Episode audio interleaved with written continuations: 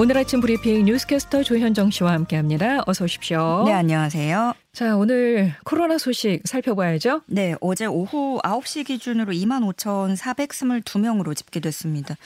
그 전날 그러니까 23일 0시 기준으로는 넉 달 만에 만 명 아래를 기록했기 때문에 네. 그때와 비교하면 두 배 넘게 늘었지만 일주일 전과 비교하면 8,450명 감소한 수치입니다.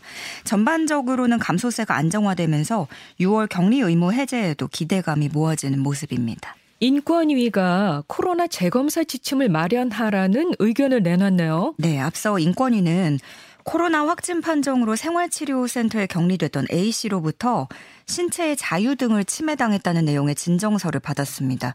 A씨는 지난해 7월에 밀접 접촉자로 분류되면서 14일간 자가 격리를 했다가 격리 해제 하루 전에 PCR 검사를 통해서 확진 통보를 받았습니다. 그런데 A씨는 자가 격리 전에도 음성 판정이었고 계속 격리 상태에 들어가 있었기 때문에 감염 우려가 없다라면서 이 PCR 검사 결과에 의문을 가진 겁니다. 네. 이 진정의 인권 위는 방역 당국이 결정한 그런 재량 사항이다 라면서 해당 진정을 각하를 했는데요. 그러면서도 격리 과정에서 위양성자와 같은 피해자가 발생할 우려가 있기 때문에 질병청이 구체적인 재검사 규정이나 지침을 마련해서 이의 신청 절차는 신설할 필요가 있다라고 음, 밝혔습니다. 알겠습니다. 자, 어제는 또 이천 물류창고에서 또다시 큰 불이 발생했습니다. 다행히 인명 피해는 없었는데요. 네. 가슴을 쓸어내리는 정말 대형 화재였죠. 네, 경기도 이천시 골프류 물류센터에서 불이 나서 장비 45대 진화 인력 100여 명이 투입됐습니다. 물류센터 내부에는 골프류 300만 점이 보관 중이었고요. 이렇게 건물 안에 인화성 물질이 많아서 불길이 급격하게 확산한 것으로 파악하고 있습니다. 네네. 다행히도 인명 피해는 없었지만 이천 물류센터가 그간 이런 대형 화재들로 뉴스에 많이 오르내렸던 곳이거든요. 그렇죠. 예, 지난해 6월에 소방관이 순직했던 쿠팡 덕평 물류센터 화재도 이 이천 물류센터에서 발생한 사고고요. 이렇게 반복되는 화재 사고에 보다 근본적인 해결책이 필요해 보입니다. 네. 조선업계에서 러시아 제재 후폭풍이 현실화되고 있는 모습입니다. 이 대우조선 해양이 LNG 운반선들의 해지 수준을 밟고 있다고요? 아, 네. 대우조선 해양은 2020년 10월에 러시아 선주로부터 수주했던 LNG 운반석 운반선 세 척 중에 한 척의 건조 대금을 받지 못하면서 지금 계약 해지에 나섰습니다. 예. 또 내년에 인도할 예정인 나머지 두 척도 지금 1차 중도금 납입 기한이 임박한 상황이라서 이 나머지 두 척도 역시 계약 해지 수순을 밟을 것으로 전망이 됩니다. 서방이 러시아 금융 제재에 들어가면서 러시아 선주의 대금 미지급 사태가 빚어지고 이렇게 국내 조선 업계까지 영향을 미치고 있는 건데요. 그러니까요. 어, 네, 계약 해지된 선박들은요. 악성 재고로 남을 가능성이 크고요. 만약에 러시아 선주사가 계약금 반환 소송까지 건다면 계약금조차도 챙기지 못할 상황에 처할 수 있다는 우려가 나옵니다. 네. 일반 LNG 운반선 같은 경우에는 최근에 인기를 끌고 있는데 이렇게 이번에 계약 해지를 하게 된 특수 기능을 갖춘 쉐빙 LNG선은 가격도 더 비싸서요. 사실상 다른 선사에 또 그렇다고 팔기가 쉽지 않은 현실이라고 합니다. 네. 그래서 현실적으로는 러시아 선주가 지금 대급을 지급할 길은 딱히 마땅치 않고요. 음. 따라서 조선업계는 대규모 계약 해지 사태라는 최악의 상황도 우려하고 있습니다. 일파만파로 퍼질 수도 있을 것 같아요. 네. 이게 운반선 한 척이 정말 회사의 명운을 좌우하기도 하니까. 맞습니다. 걱정이네요. 예. 자, 러시아의 우크라이나 침공 후 약 3개월 동안의 러시아군 사망자가 옛 소련과 아프가니스탄 전쟁 9년 동안의 전사자와 비슷한 규모로 추정된다. 이런 발표가 나왔어요. 네, 영국 국방부의 발표인데요. 1979년에 있었던 소련 아프가니스탄 전쟁의 소련군 공식 사망자 수는 15,000여 명입니다. 소련이 이 전쟁에서 10년 가까이 아프간에서 현재 반군과 전쟁을 치렀지만 승리하지 못하고 철수한 바 있는데요. 그래서 아프간 전쟁은 옛 소련의 붕괴를 부른 요인 중에 하나로 여겨질 정도입니다. 네. 이번 러시아군도 또 그런데 2월에 우크라이나를 침공을 하고 전쟁 초기부터 우크라 수도 키이우를 속전속결로 점령하려 했던 게 러시아의 목표였지만 실패를 했죠. 그 후에 퇴각하고 동부 돈바스 또 남부 남해안 지역 공략에 집중을 하면서 전쟁이 장기화되고 있습니다. 근데 영국 국방부는 이번 추정치를 발표를 하면서 형편없는 전술과 제한적인 영공장악, 융통성 부족, 실패를 되풀이하도록 만든 명령이 이처럼 높은 사상률을 기록하게 만들었다라고 지적을 했습니다. 네, 단기간에 이렇게 많은 사상자가 나온다는 게 참 러시아가 고전을 면치 못하고 있는 증거죠. 그렇죠. 9년 동안의 전사자가 비슷한 규모라는 건데요. 네. 그러면서 어, 영국, 영국 국방부가 말하기로는 러시아 대중은 예로부터 전쟁 사상자에 민감하게 반응했기 때문에 우크라이나에서 전쟁 전사자가 계속 이렇게 증가를 한다면 이번 전쟁에 불만을 표출하는 목소리가 높아질 것이다. 이렇게 네. 또 분석을 하기도 했습니다. 러시아 군인들은 뭔 죄가 있습니까? 참 안타깝습니다. 네. 자, 2박 3일간의 방한 일정을 마치고 일본으로 간 조 바이든 미국 대통령 미일 정상회담을 갖고 일본의 안전보장이사회 상임이사국 진출을 지지한다고 표명을 했어요. 예, 어, 이번 미일 정상회담에서는요, 북한의 핵 대응 문제를 비롯해서 중국 견제, 또 한미일 공조 방침 등 우리나라로서도 주목해야 할 다양한 의제들이 논의가 됐습니다. 바이든 대통령이 일본의 유엔 안보리 상임이사국 진출을 지지한 것도 또 지켜볼 만한 내용인데요. 네. 2차 대전 전범국이잖아요, 일본이. 그래서 상임이사국에 진출을 못하고 계속해서 상임이사국이 되기 위해서 좀 호시탐탐 추진해 왔고, 그래서 독일, 인도, 브라질과 함께 G4 그룹을 만들어서 상임이사국, 또 비상임이사국을 증설하는 방향으로 앞머리를 재편해야 한다. 이렇게도 주장을 해왔습니다. 네. 지금으로서는 일본이 상임이사국이 되려면 전체 회원국 가운데 3분의 2 동의를 얻어서 유엔 헌장까지도 개정을 해야 하는 데다가 상임이사국인 중국과 러시아가 찬성을 해야 됩니다. 네. 어려운 일이죠. 그런데 바이든 대통령이 한국에서는 13조 원 가량의 투자를 받으면서도 쿼드 가입에는 별다른 의사를 표명하지 않은 것과는 달리 미일 정상회담에서는 안보리 상임이사국 진출 지지를 표명을 하면서 일각에서는 이제 또 비판적인 목소리도 나오고 있습니다. 네, 네.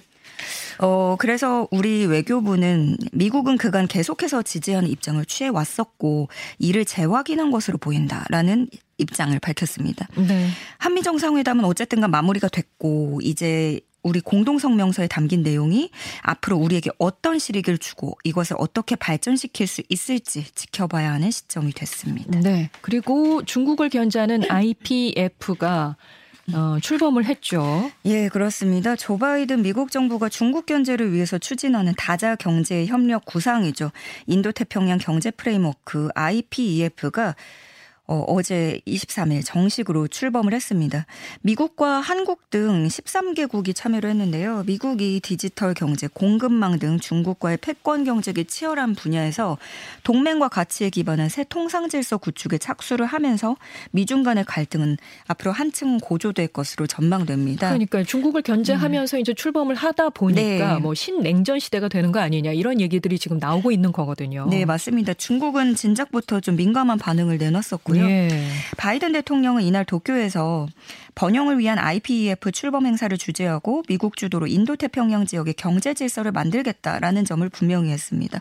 바이든 대통령은 연설에서 IPEF를 통해서 모든 가입 국가의 경제가 빠르고 공정하게 성장할 수 있도록 돕는 21세기의 경제 규칙을 쓸 것이다 라면서 IPEF는 인도 태평양 지역 국가들 간의 최고를 향한 경쟁을 촉진하게 될 것이라고 말했습니다. 네.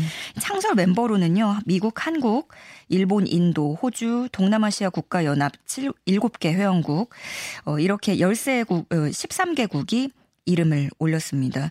지난 어몬드 미 상무장관은 참여국 국내 총생산 GDP를 합치면 전 세계 40%를 차지한다면서 세계에서 가장 빨리 성장하고 역동적인 국가들이 포함되어 있다고 밝혔습니다. 자, 우리나라 지방선거로 와보죠. 서울시 교육감 보수 유력 후보들이 욕설과 막말, 비방을 주고받으면서 음. 진흙탕 싸움이 됐다는 보도들이 나오고 있어요. 아, 네, 이번 서울시 교육감 선거에 출마한 박선영, 조영달, 조전혁 이렇게 세 명의 보수 성향 후보자들인데요. 상대 후보를 비방하는 데 화력을 모으고 있고 이 사건의 발단은 지난 21일이었습니다. 한 유튜브 채널에 등장을 한 녹취록인데요. 네. 조전혁 인성 실태라는 녹음 파일이 공개가 됐는데요. 이 녹취록에는 조전혁 후보가 박선영 후보를 지칭해서 욕설하는 내용이 담겨 있었고 있었고요. 그러자 녹취 발언에 대해서 이 사과는 없이 대화를 몰래 녹취하는 자가 인간 말종이다. 이렇게 얘기가 또 나오면서 서로를 음. 비난하고 나섰습니다. 근데 이게 중도 보수 3명의 후보가 단일화할 경우에는 지금 조희연 후보 그러니까 진보 성향으로 그 분류되고 있잖아요. 게다가 현역 프리미엄을 또 안고 있는데 이렇게 보수 3명의 후보가 단일화를 할 경우에는 조희연 후보를 따돌릴 수 있다라는 여론조사도 결, 그런 결과도 나오고 있으면서 좀 어떻게 단일화를 해보려고 음. 힘을 합치려고 하다가 지금 이렇게 싸우고 또 단일화 방식에도 이견을 좁히지 못하면서 욕설 논란까지 나오고 있으니까요. 네, 네. 사실상 좀 단일화는 무산된 게 아니냐라는 분위기고요. 교육감 선거에서 후보 간의 공약과 정책 대결은 사라지고 비방전만 남았다는 비판 또 그리고 교육감이 되겠다고 나온 사람들이 정책은 미뤄두고 욕설 난타전을 벌이는 것이 볼성사납다라는 비판까지도 일고 있습니다.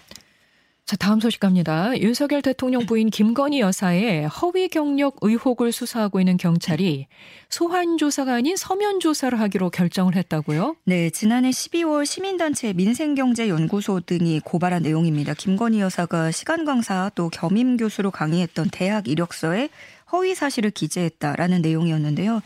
경찰은 김건희 여사를 서면 조사하기로 결정을 했습니다. 그런데 소환 조사가 아니다 보니까 여러 잡음이 나오고 있는 거죠. 특히 더불어민주당은 직접 수사를 명해야 한다라고 진작부터 촉구한 바 있는데요. 이에 경찰은 서면으로 조사하는 것이 무혐의를 전제를 하는 건 아니고 내용을 받아보고 판단해야 한다고 설명을 했습니다. 그러면서 대학 관계자들의 입장도 다 조사를 했고 서면 조사 단계가 됐다고 생각해서 질의서를 보낸 것이기 때문에 때문에 재반 상황을 고려해서 했다는 것으로 이해해달라라고 덧붙였습니다. 어, 김건희 여사는 앞으로 피해자 참고인 신분으로 관계된 10여 개 사건을 서면 방식으로 조사받게 됩니다. 네. 다음 달 10일부터 시행하기로 했던 일회용 컵 보증금제가 다시금 6개월 미루어졌습니다. 네. 그 중소상공인의 회복 기간을 위해서 6개월 유예가 되고요. 12월 1일부터 시행하기로 결정이 됐습니다. 예. 아시다시피 일회용 컵 보증금제는 전국 주요 커피 판매점, 패스트푸드점 등을 대상으로 제품 가격의 일회용 컵 한 개당 300원의 자원순환 보증금을 포함하도록 하는 건데 네. 아무래도 이걸 따르기 위한 업무와 비용을 매장이 모두 떠안게 되기 때문에 반발도 컸었습니다. 그렇죠. 예, 그런데 들여다 보면 사실 무엇보다 이를 위한 재반적 준비를 제대로 하지 못했다라는 지적 나오고 있습니다.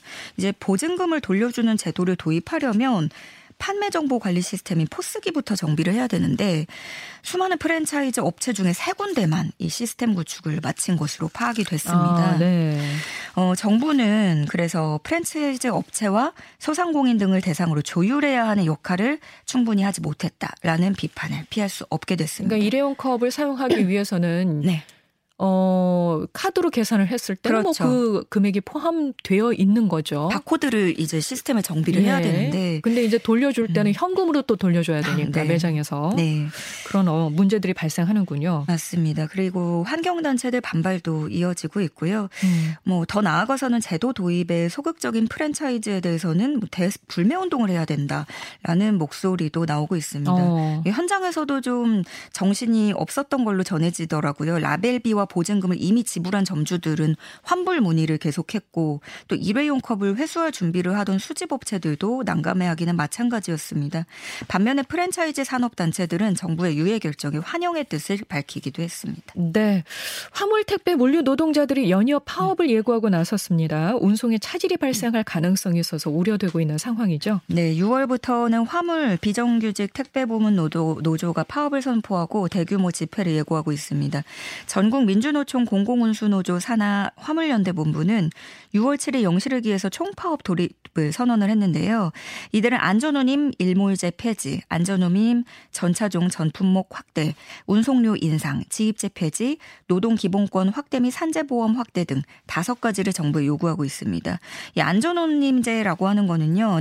낮은 운임으로 과로와 과적, 과속운행에 내몰린 화물차 근로여건을 개선하기 위해서 화물차주와 운수사업자가 지급받는 최소한의 운임을 공표하는 제도입니다. 네네. 네. 그래서 화물연대는 최소한 정부가 이 안전운임 일몰제 폐지를 공식 입장으로 선언할 때까지는 집회를 이어갈 것이라고 밝혔는데요. 알겠습니다. 예, 단기간에 해결하기 어려운 조건들이 산적해 있어서 장기화할 가능성도 높아지고 있습니다. 알겠습니다. 지금까지 뉴스캐스터 조현정 씨 고맙습니다. 네, 고맙습니다.